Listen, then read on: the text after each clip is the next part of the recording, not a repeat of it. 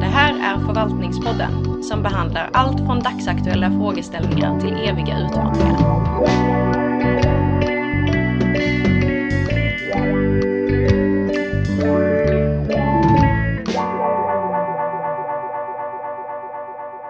Då hälsar vi välkomna till årets sista. Eh, det har inte blivit så många eh, avsnitt av podden i år, men det beror på att det är ett speciellt år. Ehm, men vi kan väl fira att året tar slut med ett, ett nytt avsnitt. Ehm, och den här gången så ska vi faktiskt prata om etik. Ehm, och med oss har vi eh, båda från Förvaltningshögskolan, Lena Lindgren och Lars Karlsson. Ni är hjärtligt välkomna och ni jobbar båda två kan man väl säga med etik lite i, har kurser och, och sådär. Eh, Ni kommer väl att få, få utrymme att berätta mer om vad ni gör också. Men en första fråga är varför vi ska prata om etik överhuvudtaget. Eh, och kanske framförallt då etik inom offentlig förvaltning. Man kan ju tänka, räcker det inte med att man, man följer reglerna bara? Eh, varför ska vi utbilda studenter till att vara etiska och sådär? Om vi börjar i den änden. Mm. Ja, men det, det är väl en jättebra början. För det, man kan väl säga att generellt sett att det får, kan få och får väldigt negativa och svåra konsekvenser om, som du sa, byråkrater agerar oetiskt. Och det kan ju vara allt från korrupt till de eh, i, eh, det hjälper inte med lagar och regler. Alltid för många byråkrater och tjänstemän arbetar ju i situationer man måste göra svåra prioriteringar. Tänk på sjukvården under pandemin och även sjukvården generellt. Alltså, vilka ska man välja att rädda liv på och så vidare. Alltså, alla de här frågor som, som inte går att svara på utifrån ett effektivitetssynpunkt eller lagar och regler som handlar om rätt eller fel, gott och ont. Det handlar om etik. Eh, och det får oerhört negativa konsekvenser för allt från demokratin och, och till med enskilda människor om tjänstemän agerar oetiskt helt enkelt. Så det är ett oerhört viktigt fält och det kommer bli allt viktigare, jag är säker på, eh, som vi kan komma tillbaka till sen. Eh, ja, som en kort inledning så, så, så det ett centralt fält. Sjukvården är ju, eh, det är ju ganska uppenbart där att man behöver prioritera och så, men om man Mm. tänker mer, statsapparaten är betydligt större än så. Eh, Finns det några fler exempel? Om man...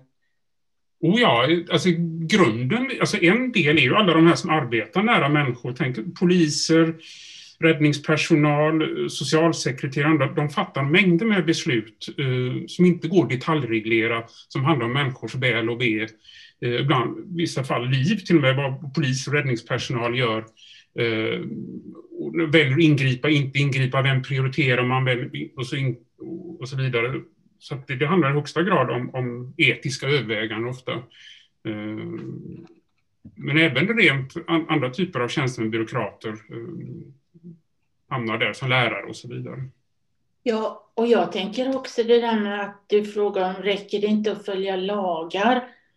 Inom det området där jag är mest verksam, skolan, där pratar man ju till exempel om, alla pratar idag om hur viktigt det är med likvärdighet, men det, där kan man ju också rikta, om man kallar det etiska principer, att utifrån en etisk princip eller moralisk princip så betyder likvärdighet det här, men utifrån en annan så betyder det någonting annat. Och som tjänsteman och utredare och, och planerare så måste man ju liksom förstå det, mångtydigheten i många politiska mål.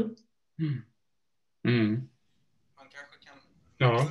börja med eh, att reda ut lite, eller reda ut, förtydliga i alla fall. Ehm, det första, det finns väl några saker som folk blandar ihop ibland. För det första etik och moral. Ehm, det ena är, är grekiska och det andra är latin. Det är en sån där som folk ofta tänker att det kanske finns några skillnader, men jag gissar att ni använder det ganska utbytbart också.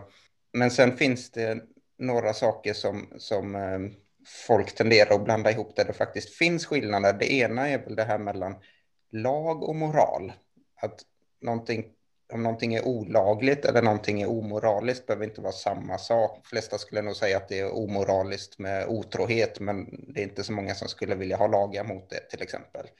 Och den andra sån distinktionen är väl lite mellan etik och etikett. Alltså att någonting kan vara osmakligt utan att vara omoraliskt. Det är många som reagerar med Ehm, ett klassiskt fel som jag tänker var hur man såg på homosexualitet innan, att folk tyckte att det var liksom osmakligt och därmed omoraliskt, men det har ju inte någonting med folk får lov att ha ketchup på sin glass om de vill, det skadar ingen. Men så det är två saker som jag tänker att det kan vara bra att ha, ehm, ha i bakhuvudet redan från början. För, för det handlar ju mycket inom förvaltningen också om vilka regler man ska ha och så där. Och det, det som Lena var inne på också med olika, vilka olika etiska principer är det som gäller och så där. Hur, hur ska man tänka i de lägena? Det finns ju massa olika sorters etiker om man uttrycker det så. Ehm, folk tycker, en del tycker att man ska handla efter, eh, efter någon viss princip, då pliktetik som det kallas, och medan andra säger att det är konsekvensen av det man gör som är viktiga. Liksom, hur, hur ska man resonera i, i de frågorna? Det är ju nästan 10 000 kronor frågan tänkte jag säga. Eh, jag, jag, tänker att man kan skilja mellan, eh, så tänker jag i alla fall, eh, alltså etik för organisationer, alltså sjukvården, hur de ska prioritera eller andra förvaltningsorganisationer då ska man använda en utilitaristisk, som du sa, eller en dygdeetik eller någonting annat. Och det kan man ju som rationellt välja på något sätt mellan olika etiska uppfattningar och diskutera de här. Eh, och det är en etikdiskussion, tänker jag. Den, den, där anlitar man ofta filosofer andra eh, inom sjukvården, andra tar fram etiska eh, förhållningsregler och annat. Men sen finns det en annan etisk diskussion också som då, inte minst i spåren av, av vad som hände under andra världskriget med det här med, med, med individens relation till att lyda order, lagar och regler och så vidare. Alltså det här, och idag då visselblåsa diskussionens egen etiska eller moraliska uppfattning eh, gentemot organisationen, kanske också lagar och regler. Och det är lite en annan etisk diskussion som väcker lite andra frågor. Så jag, de tänker jag man kan skilja lite på. Och sen som du sa så, så är ju väl i grunden parallellt etik och moral. Annars så, så, pratar man ju oftast om moral på privatnivå, så att säga, att man har en sexualmoral eller moral, ekonomisk moral, men när det handlar om tjänstemän, kategorier, eh, läkare, advokater, när man lyfter upp det till den mer generella nivån, då brukar man använda etikbegreppet istället. Men i grunden handlar det om samma saker som, som rätt och fel, gott och ont och så vidare.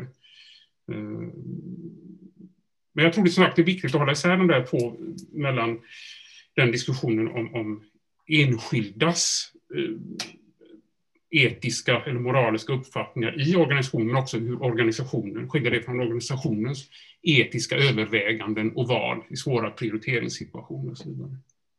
Jag tänkte också på det här med att lagstiftning är ju inte hugget i sten och det är ju inte etik heller, utan att man ser ju liksom hur den, de etiska värderingar som ligger under lagstiftning, att de ändras över tid. Det där du sa Henrik med homosexualitet som någonting sjukligt. Idag är det ju helt normalt om man gifter sig och lagstiftningen ändras enligt med hur folk, eh, hur människors värderingar förändras. Och det skiljer sig liksom över tid men mellan olika länder och sådär. Mm. Att det är liksom någon, någonting som utvecklas hela tiden. Mm. Det är väl intressant, men samtidigt kan man säga eh, kanske det också finns vissa etiska värden som är helt universella och giltiga. Att man inte ska döda, man ska inte skada och så vidare. Så jag skulle säga att det finns båda delarna egentligen som också gör det komplicerat. Att det finns vissa sådana här ja, grundläggande etiska universella, alltså de som du säger mer som rör sig över tiden och ändras. Det finns ju massa sådana.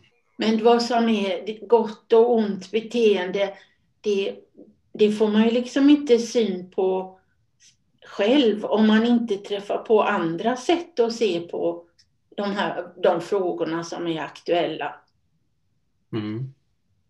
Till exempel sådana där har jag som har umgåtts i, med människor från andra länder hela livet. Att det, liksom, vad är, hur går man tillväga? Vad är viktigt att beakta till exempel vid begravningar? Eller vad är, när kan man ljuga och i vilka mm. sammanhang? Och sådana här jättegrundläggande saker, att det är olika syn på det. Och det tänker jag måste ju spegla det handlar ju min avhandling om också faktiskt, som handlade om offentlig förvaltning i Zimbabwe, att där Sverige försökte föra över vad som de inte själva tänkte på var jättesvenska värderingar i synen på hur förvaltningen ska organiseras och hur de tjänstemännen ska bete sig. Mm. Som stötte på jättemotstånd i det här landet. Mm. Nej, men det, det håller jag helt med om. Det är det som är det svåra med det här, den delen av etikdiskussionen som handlar om korruption som, och förvaltningens etiska beteende, att, att vad som är korruption skiljer sig jättemycket åt med olika länder. Alltså vissa, eller kulturer, vissa ser inte alls det som korrupt, ett visst beteende, andra är det, är det liksom oerhört korrupt. Ehm, så att visst, det finns en oerhört kulturell dimension av det. Men Lars, hur ska man, det är du som kan mest om de här frågorna. Det, du har inte nämnt, Henrik, det här ordet kultur. Hur ska man förstå moral, etik, kultur? Mm. Jag tänkte precis komma in på det också, just med relativism. Eh, I, alltså det, ja, de, de lärde tvistar ju om huruvida det finns en absolut moral eller om den bara är relativ och sådär, men uppenbarligen så finns det ju i alla fall delar av eh, det ni är inne på, liksom att folk tycker olika som eh, som till exempel här i Sverige så är ministerstyre ett, eh, ett skällsord medan till exempel Donald Trump ringde ju till Stefan Löfven för att höra om inte han kunde släppa ut ASAP Rocky och sådär. Det är liksom uppenbart olika, olika syner på det. Eh, samtidigt då som det kanske finns, som du var inne på Lars, då, vissa saker som eh, möjligtvis alla mm. kan vara överens om. Då. Mm. Eh, och där tänker jag att det kan vara svårt att hitta kanske de här, var de gränserna går. Mm. Ja, verkligen. Eh, det, ofta tittar man ju på liksom, generellt i alla kulturer över hela världen, kanske också över tid, då finns det vissa sådana saker. Alltså det, eh, det här, eh, vissa tabun och så vidare. Att, att det är fel att döda och, och, och skada en annan människa. Och det var intressant, det kom ganska nyligen, var SVT rapporterade om, man studerat, jag tror en amerikansk studie av treåringar, som redan hade väldigt moraliska uppfattningar eh, väldigt moraliska om vad som var rätt och fel och inte ta något från en annan, då skulle den bestraffas och så vidare. Som man menar på var inte socialt, utan det, tycktes vara medfött helt enkelt, en slags moraliska uppfattningar. Eh, men det där är ju en evig diskussion. Alltså, vad är det som är det universella eh, och vad, är socialt betingat kulturellt och så vidare. Det finns inte något absolut svar, men jag tycker det var ganska intressant.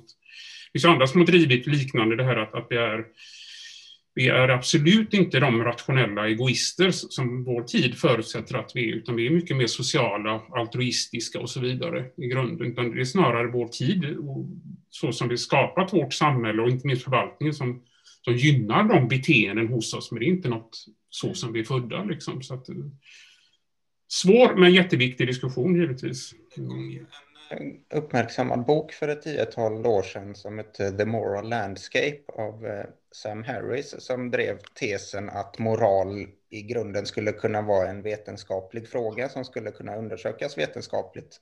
Där han utgick från just det du sa, att det kanske finns några få principer som är universella. Ehm, man ska mm. försöka minimera lidande till exempel. Eh, mm. Och utifrån det så är det ju en empirisk fråga kanske hur man ska eh, Eh, stifta lagar och sånt för att, för att maximera det goda då om man har något eh, utilitaristiskt.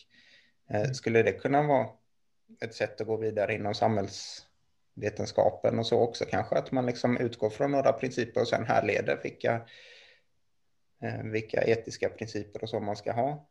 Så skulle man ju kunna se då sen vad som om man ser skillnaderna mellan Sverige och Zimbabwe och det som Lena var inne på, det är kanske sånt som inte spelar någon roll egentligen. Eller så är det så att den ena är bättre eller sämre än den andra också, men man skulle kunna undersöka det i alla fall. Men det som jag, när det gällde de där sakerna, det handlade till exempel om tid, hur man såg på tid och hur man såg på leda, chef i förhållande till underordnad det handlade mycket om relationer mellan människor i en organisation. Men vad skulle jag säga med det? Jo, men i, i den kontexten som Zimbabwe var i då, detta var i mitten på 80-talet, då var ju det ett eh, rationellt beteende i den situationen. Men alltså utifrån mitt svenska och de här svenska tjänstemännen som arbetade där med det här biståndsprojektet så var det helt korrupt. Men det svenska skulle inte fungera i det sammanhanget. Mm. Nej, och jag, sen absolut, jag, men jag är nog lite, det är en uppfattning det här som, som du nämnde Henrik, det här med, jag, jag är inte alls säker på att den enda vägen framåt på något sätt att vetenskapligt hitta, för det, det finns ju ändå Eh, alltså en stor del av den etiska diskussionen handlar ju om alltså, att det inte är något rationellt val direkt, etik, utan det handlar ju om eh, kopplat till individens meningssökan. Vem är jag som människa? Vad, hur kan jag se mig själv i ansiktet eh, eller i spegeln dagen efter det här beslutet och så vidare. Så det handlar om form av existentiella frågor faktiskt. Om man ska slå larm med en organisation som, som gör fel eller om man ska välja det beslut eller inte som som inte handlar om rationell beslutsmodell. Det handlar om vem du är som människa helt enkelt. Och tittar man på mycket av eh, som, ett, som blev en stor experimentverkstad ur etisk synvinkel, alltså, så tredje riket. Alltså vilka var det som slog larm? Vilka var det som inte följde Eh, lagar och regler, nazilagar och regler och så vidare, det var ju ofta ganska avvikande människor som inte var som mainstream, så att säga, som ofta var som outsiders och, och, och kanske inte alls de man tänker sig som var de modigaste som slog larm. Och det handlar ju då om, om andra saker än rationella val, helt enkelt. Tror, tror, det är en del det du nämner av, av det etiska, men jag tror också mycket av den här existentiella valet som varje människa eh, måste fatta och kunna se sig i spegeln helt enkelt. Alltså samvetsfrågan som blev aktuell. Men också i förlängningen av det, det inte bara individens val och eh, hur man ser på de här frågorna, utan det handlar, i det sammanhanget handlar det väl också om överlevnad. Hur, hur liksom, vågar man agera på ett sätt som är emot den gängse mm värdena i det här landet eller i det här sammanhanget. Mm. Och att man tittar på konsekvenserna av det blir så hårda att då får jag kanske inte göra det. Mm. Nej, men absolut. Och jag tänker mycket på det här. Jag hade den ett tag i undervisningen. Eh, kanske man ska ta upp den. En, en bok av en amerikansk historiker, Christopher Browning, som heter Helt vanliga män. Som handlar om eh, en en polisbataljon från Hamburg, medelålders män, de är inte övertygade nazister, de kommer från en röd stad, de är liksom inte indoktrinerade nazister, och hur de gradvis under kriget eh, liksom omvandlas till massmördare på östfronten. Och där är det jätteintressant att det, det är liksom, människor fungerar så olika. En del väljer att, att begå fullständigt bestialiska brott. Eh, andra väljer att inte lyda order. Eh, och han resonerar där kring kring orsakerna till det här. Och mycket handlar just om Lena så det är grupptryck och kanske då rädsla för sanktioner. Men det intressanta här var att de fick inga sanktioner. De som inte valde följa order var till och med befäl i vissa fall som väljer, valde att inte följa order om att begå de här bestialiska, bestialiska sakerna. Det hände ingenting. Alltså de, de kunde få gå åt sidan och bli lite trakasserade av sina kompisar och sånt, men det hände inget. Men andra gjorde det ändå. Gick de här eh, brott, brotten mot mänskligheten, om ska uttrycka det, av grupptryck för att bli eh, populära i gruppen, eh, opportunism, eh, för att göra karriär inte minst och så vidare. Och där tycker jag är något att fundera över liksom, eh, även idag. Vad är det för mekanismer som gör att vissa kan utveckla ett väldigt oetiskt beteende, men, men andra gör det aldrig under vissa omständigheter, även om det skulle kosta dem någonting, så väljer de att agera etiskt. Så att, grunden tror jag är att människor fungerar väldigt olika, vill jag med sig också. En del kommer alltid att agera etiskt, andra kommer under vissa omständigheter att agera väldigt oetiskt. Det är intressant också, man kommer in på eh, skillnaden lite mellan, eh, vad ska man säga, mellan individen och, och gruppen här också. I Nazityskland till exempel, skulle du fråga en inbiten nazist så skulle väl han eller hon förmodligen säga att det just de gjorde var etiskt och sådär. Eh, de flesta tycker väl, det är väl inte så många som, som själva försöker göra fel om man uttrycker det så. Eh, men det som man hamnar i med de här, det är lite som en visselblåsarfunktioner och sådär, att då följer man ju faktiskt inte reglerna. Eh, det är någon form av civil olydnad eller vad man ska kalla mm. det. Och just den är återkommande i vår, vår, egen prefekt Björn Rombach eh, var ju med och skrev, du skrev väl ett kapitel kanske den dag som jag inte minns helt fel också, den här tjänstemannen mm. i skönlitteraturen. Mm. Eh, som spelade in ett lunchseminarium till oss, det finns på YouTube för den som är intresserad. Men det som var återkommande i många av de här historierna som handlade om, alltså skönlitterära berättelser då om, om eh, tjänstepersoner i, ja, oftast i, i, lite knepiga etiska dilemman då för att få en bra story. Men det var just den här skillnaden mellan att göra saker rätt och att göra rätt saker. Jag kommer inte ihåg vem det var som uttryckte det exakt så, men mm. att man har välja mellan att antingen göra saker så som man ska, vilket mm. i Nazityskland var ganska oetiskt och ganska eh, en underdrift, eller att, att uh, agera moraliskt fast då bryta, mm. bryta mot reglerna. Och där, då tänker jag att man kommer in lite kanske på det här, hur ska vi utbilda våra studenter till att vara etiska och så där. de flesta kanske inte vill, man vill å ena sidan att, att regler ska följas, fast samtidigt vill man inte ha de här paragrafryttarna. Mm. Så hur, hur, ska man, hur ska man hitta den balansen? Jättebra fråga. Jag ska bara säga, det, det, är ju, det är det svåra med, med, med mycket, nästan hela etiska diskussionen, det här att, att agera etiskt eh, kan vara, som, precis som du säger, att bryta både lagar och regler i vissa fall, men också då bryta eh, mot vad organisationen syftar till och gör.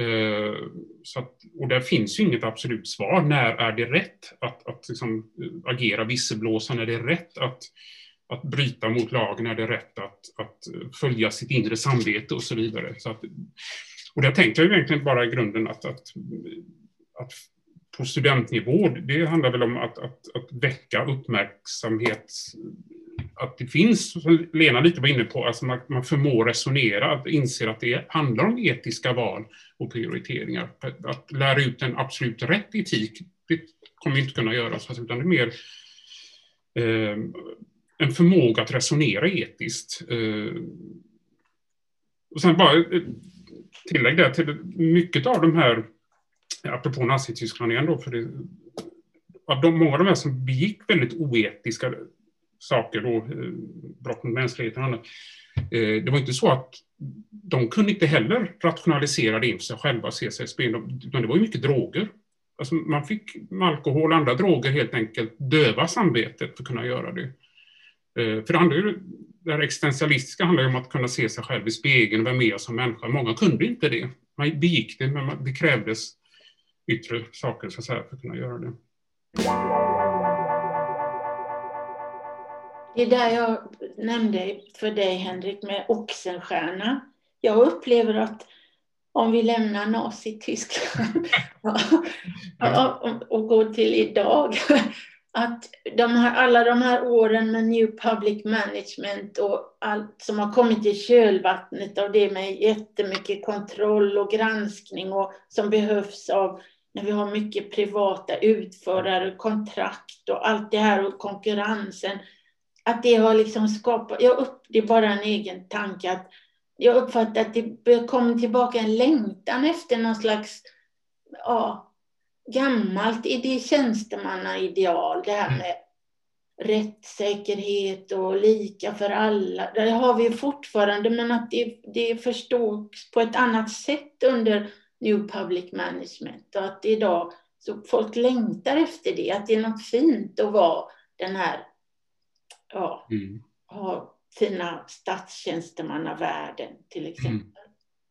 Jag håller med dig och det är väl ett tecken på att att det har hänt något, att, att det är något man saknar, att det, det faktiskt är eh, vissa av de här sakerna ett problem idag, att den här längtan. Eh, det, det tror jag absolut att, att det finns. Eh, både New Public Management men också andra delar i samtiden som jag tänker mycket på det här med en slags individualisering först av, av, av samhället. Eh, det här med individuell lönesättning i staten blir jag tror är en viktig del av det, att man ska konkurrera med varandra som, som en del av det här men också som, som Anna Kristensen som var jurist, numera avliden, skrev krönikor i DN, det var 20-25 år sedan.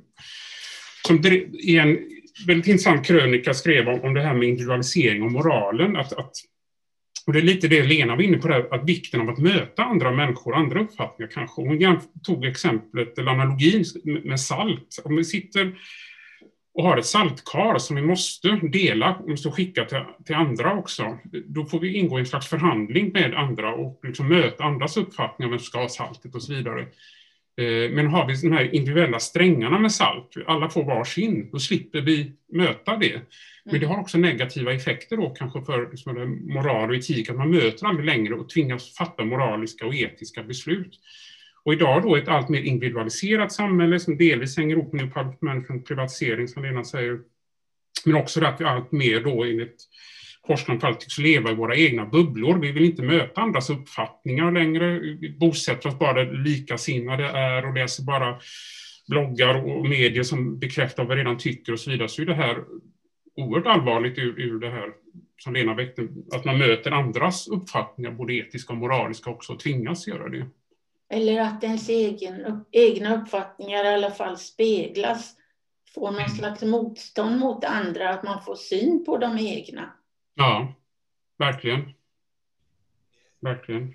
Nu har jag väl inga sådär jättehårda data på det här, men jag har fått uppfattningen i alla fall att det finns en viss skillnad i återigen kultur och hur man ser på det här eh, ämbetsmannaidealet och så, att vi hos våra studenter att det kan vara vissa eh, från andra kulturer där man har en helt annan syn på, alltså att det är betydligt högre status att vara statlig tjänsteman helt enkelt än vad vi kanske tänker i Sverige. Folk som söker sig till ja, att offentlig förvaltning är, är en högstatusutbildning helt enkelt på ett annat sätt än vad, än vad de som är, är födda och uppvuxna i Sverige kanske tänker. Kan det mm, i så fall ha att göra med att vi har väldigt mycket New Public Management i Sverige då kanske, eller har haft traditionellt att vi har, har liksom tappat den här lite kontakten med stoltheten Men, över att, att, att, eh, jobba statligt till exempel. Då det där tror inte jag bara handlar om andra kulturer, utan jag som har guldklockan för 30 år på förvaltningshögskolan, då, då tycker jag också är en skillnad mellan våra egna studenter. Det offentlig förvaltning och vara tjänsteman, inte bara i staten på någon utrikesdepartement eller så, utan även i kommuner. Det, det jag upplever att det är en helt annan hållning bland studenterna och de tycker att det är, det är någonting jättefint. Det är inte bara med kultur utan det har också, tycker jag, blivit så i Sverige bland våra vanliga svenska studenter. Och det är väl en återkomst då, för visst, jag tänker liksom från eh, 70 80-talet när de här idéerna om, om marknad och som sedermera blir nu management, privatiseringen, det var en väldig uppgradering av, av eh, privat verksamhet, privata företag och nedgradering av, av det offentliga som bara framställdes som, som byråkratiskt ineffektivt och klumpigt. Och det, detta jämfört med, med tidigare traditionen i Sverige är ju egentligen att, att, det, att det var och med vårt tyska arv, att det var något väldigt fint att vara ämbetsman och tjänsteman. Man tjänade staten, man tjänade någonting större än sig själv. Så att säga, eh, idén om, om staten och ett allmänintresse som som sedan monterades ner. Då. Och det, det Lena beskriver tror jag är lite återkom, en längtan efter det igen. Att, att, och det var någon studie för ja, det är några år sedan nu, jag brukar ta den studenterna också, där man frågade unga människor, ja det är helt i linje med det Lena sa egentligen, då, varför man ville jobba offentligt och så vidare. Var det just att tjäna någonting större än sig själv, att det, det, var, det var liksom viktigare än att jobba privat och vinstmaximera. Så jag tror att det är en liten återkomst till Lena beskriver av, av en en längtan återigen efter något annat än det här individuella vinstmaximerandet som det ger uttryck för. Det tycker jag också man ser på vårt masterprogram, att vi har så mycket studenter från, inte, inte bara, eller min, i mindre utsträckning, de flesta kommer från massa andra ämnen. Och mm. det tror jag inte bara handlar om arbetsmarknadsmöjligheter, utan också att ja, de vill göra någon skillnad för någon slags gemensamt. Mm. På den inriktningen Lars och jag jobbar så är säkert ja, en fjärdedel bara är våra egna studenter och tre fjärdedelar kommer från andra ämnen. Mm. Ja. Politiker är ju en yrkesgrupp som, som ligger väldigt nära tjänstemannen också. Där det är väl nästan ännu tydligare tycker jag att, att man ser den här framförallt eh, om man tänker kommunalpolitiker, det är ju ingen som blir det för, för, eh, för lönekuvertet. Eh, och lite som eh, också en kollega till oss, David Karlsson, som är kommunforskare och som nämnde någon gång, jag kommer inte ihåg i vilket sammanhang, men att man kanske borde visa lite mer uppskattning för dem ändå som lägger ner ofta en stor del av sin fritid till väldigt liten eh, lön och sådär. Samtidigt så är det ju en av de mest bespottade yrkeskategorierna som finns. Alla älskar ju att klaga på sin kommunpolitiker. Eh, lite liknande kanske det kan vara, fast det är en, om än i något mildare form då med, med tjänstemännen också, att man tänker att ja, den här handläggarna på Försäkringskassan eller Arbetsförmedlingen eller vad det är som inte, som inte fattat något. Att man, ja, det, det är yrkesgrupper som det, som det är lätt att, eh, att kritisera utan att, att få kritiken ifrågasatt, så kan man säga. Mm. Eh, och det är väl i högsta grad kulturellt, tänker jag, att det, det handlar om statusen för yrket på något sätt. Mm. Men det är ju jätteviktigt, det brukar jag säga på introduktionen till masterprogrammet, att när folk liksom fnyser åt det här med tjänsteman eller byråkrat eller de här sakerna.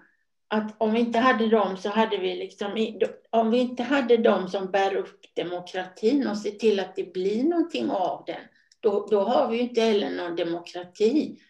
Det där som min avhandling handlade om demokrati och institutionsuppbyggnad. Det är biståndsprojekt som idag har fått ännu större betydelse. Och de där är ju kopplade till varandra. Att om man liksom som medborgare föraktar politiker, det spiller ju över på tjänstemännen. Men de där två hänger jätteväl ihop. Mm. Mm. Om man ska tänka lite på framtiden också. Eh, det blir en helt annan diskussion, men kanske intressant ändå med AI. Mm. Jag har ju svårt nog att eh, att få dem att fungera som vi vill idag, men ska man lägga till en etisk aspekt på det? Mm. Oh ja.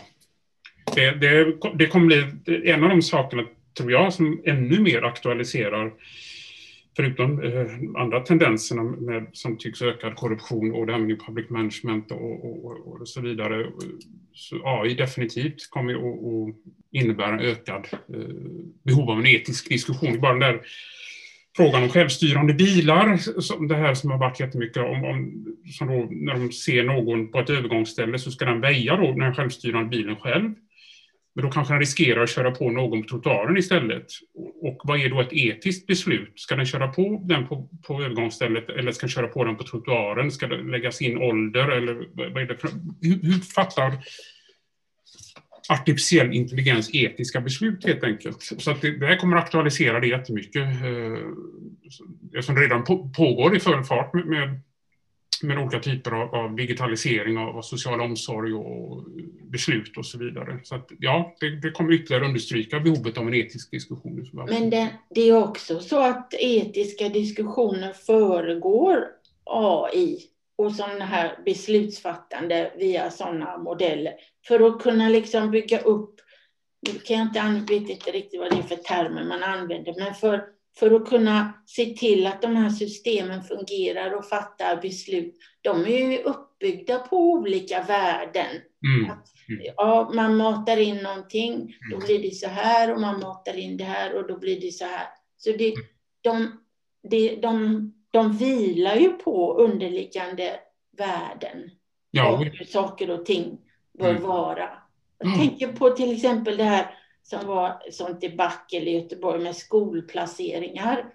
Det, Mm. gjorde, det var ju ett system som man hade matat in olika eh, variabler i som gav jättekonstiga slutsatser i hur barnen placerades efter närhet och eh, fågelvägen och så här. Men i varje moment där så var det ju någon har bestämt att det här ska ligga till grund för det här och det här för det här. Mm. Och sammantaget blev ju det en katastrof. Mm. Men samtidigt så finns det ju, alltså det, precis som med bilkörning är det ju med de här trolley problem, och, som det kallas då, med de här etiska, ska man köra på den på övergångsstället eller på trottoaren, så det är ju samtidigt så att vi är väldigt dåliga på det också när man presenterar de här problemen eh, i lite olika varianter. Liksom, tänk att du har ett tågspår och du får välja vem som ska bli påkörd och så har du tio oskyldiga eller din eh, mm. egen mamma. Eller, alltså det finns ju massa olika varianter på det här och det man kan se oftast är ju att vi är ganska inkonsekventa själva när det kommer till sånt där och inte verkar vara så himla bra på sådana eh, beslut. Precis som att folk överskattar sin förmåga att köra bil också. Eh, så det finns ju alla möjligheter, tänker jag, att, att göra någonting bättre. Men problemet är ju att det är vi som måste någonstans berätta för den här AI vad, hur den ska göra. Så mm. oundvikligen så kommer vi behöva de här diskussionerna. Men någon gång så måste vi bestämma oss också. Det är väl det som är det svåra kanske. Att mm. Ska man programmera en, en, robot till att göra någonting, då är, det, då är det verkligen av eller på som gäller ofta då på ett helt annat sätt än... Mm. Så jag tror ja, absolut att de här diskussionerna kommer bara att bli fler och fler. Ja, det är jag säker på. Som Lena väcker det så är det ju, nu sker det ju så hög grad i skymundan, alltså den här programmeringen, algoritmer och så vidare. Vi vet inte vem som har, har, har, har, har egentligen då utifrån vissa värden eh, sett till att det styr åt ett visst håll och så vidare. Mycket av, det är, av den styrningen, digitala styrningen är ju helt anonym eller helt i skymundan. Så, det, det, så kan man lyfta upp det till en mer eh, värdediskussion så, så, är det, så kommer vi stå inför många sådana, ja, det är helt klart. Men en, en sista fråga som jag har skrivit upp här, notering som hade varit intressant att prata om lite som angränsar till det där också, det är det här med värdegrunder. Eh, som är ja, populärt är väl fel ord, men eh, alla, även vi på universitet, Göteborgs universitet har en värdegrund till exempel som vi eh, utgår från, ja men det är väl lika behandling och, och de här vanliga. För det första, är det någonting man måste ha, tänker jag, eller är det så att de finns där för att alla redan tycker så. Mm. Eh, lite min första fråga och det angränsar ju lite till det här med AI också. Kan det vara framtida användningsområden för värdegrunder om man uttrycker det så att, att det kan finnas en nytta där att ha det på svart på vitt så att man faktiskt vet. Ja. Det är eh, luddigt formulerad fråga för det är luddigt tänkt från mig men jag tänker det kan vara mm. Eh, spekulerande avslutning här kanske. Vad säger mm. ni? Men det är intuitivt som jag tänker på när du säger så, behöver vi värdegrund. Att behovet av det har uppstått därför att kontexten har förändrats. Mm. Att det är inte självklart längre vad som är värden, utan man kanske måste sätta ner det på pränt, det som värdegrund som råder just i det här sammanhanget. Mm. Eftersom det som har tagits för gemensamt, det har, finns inte kvar. Och det, det gäller liksom både så här att befolkningen ändras, men också det här vi har pratat om, New Public Management och inom förvaltningen, då, hur man styr och hur, hur vi ser på politiker och allt det här. Det förändras också. Mm. Jag håller med Lena helt där, det du säger. Liksom det, Eh, och sen tänker jag mer användningen av det också. Att, att jag skulle säga att allt sånt här, det, det beror på. Alltså det beror på hur det används. I vissa fall används det bara symboliskt, något att visa upp på något festtalsdokument. Och stöds det inte institutionellt så att, säga, att det faktiskt avspeglas också i den faktiska verksamheten, eh, att, att, det finns möjlighet att agera på ett annat sätt i enlighet med värdena istället för på ett annat och, så vidare, då kan det bli ganska värdelöst. Alltså, men det, som Lena säger också, det, kan, det, finns en poäng, det behöver inte vara värdelöst att väcka frågan att den det är som etiska koder för olika professioner också. De blir ofta så allmänna som verkar värdelösa, men det kanske samtidigt finns en poäng att hela tiden föra en diskussion eh, om de här frågorna som gör att kan förhindra visst oetiskt beteende, stärka vissa värden. Så att eh, jag skulle säga att DBP, det beror på hur de används, de här värdegrunderna. Om, om det är bra eller mindre bra. Det går ju att diskutera i all oändlighet förmodligen de här frågorna. Men eh, jag tänker avsluta. Har ni någon, eh, något tips på den som vill fördjupa sig lite mer i det här med antingen etik, men kanske helst etik med avseende på förvaltning och sådär. Har ni något, något lästips eller någon Wikipedia-sida eller någon film eller vad som helst? För den, eh, det, det blir alltid så med den här podden tycker jag, att man, man längtar efter att få höra mer, så nu kanske man kan. Ja, jag har ett tips. Jag skulle, beställde igår ett provexemplar från studentlitteratur, en bok som av Scanlon, Varför är ojämlikhet ett moraliskt problem? Mm. Jag har inte läst den, men jag hoppas den kommer snart. Men den låter som det är i tiden. Det gör det verkligen. Och det, det får jag dra till med en, eh, varför jag pratat om existentialistisk etik. Eh, Sören Kierkegaards eh, avslutande ovetenskaplig efterskrift skulle jag rekommendera. Mm. De här existentialisterna är ju roliga att läsa också. Han är jätterolig att läsa. Är... Till, till skillnad från Hegel och Kant och sådana. Så ja, det, de är ju faktiskt, det är underhållning också. Det är underhållning också. Och, och det är enormt tankeväckande ska jag säga, för, för, från etisk synvinkel eh, också. Man behöver inte hålla med honom, absolut inte, men, men oerhört spännande. Men, eh, mm. Jag får väl avsluta med att tipsa, det ligger ju en bit in i framtiden, men Förvaltningshögskolans dag blev ju mm. inställt på grund av corona, eh, men är planerat till nästa höst och där ska vi faktiskt ha tema etik. Så det kommer att bli jättespännande och då alla som, som lyssnar kan ju ta med sig sina frågor dit. Men där får vi nog eh, sätta punkt och tacka för den här gången. Eh, så får ni ha jättestort tack för att ni var med. Och så, som sagt, det är inga diskussioner som tar slut. Kan man sammanfatta det som. Nej, det är det som är bra med etik, det tar aldrig slut. Precis. Ja, tack så mycket. Tack. Mm, Du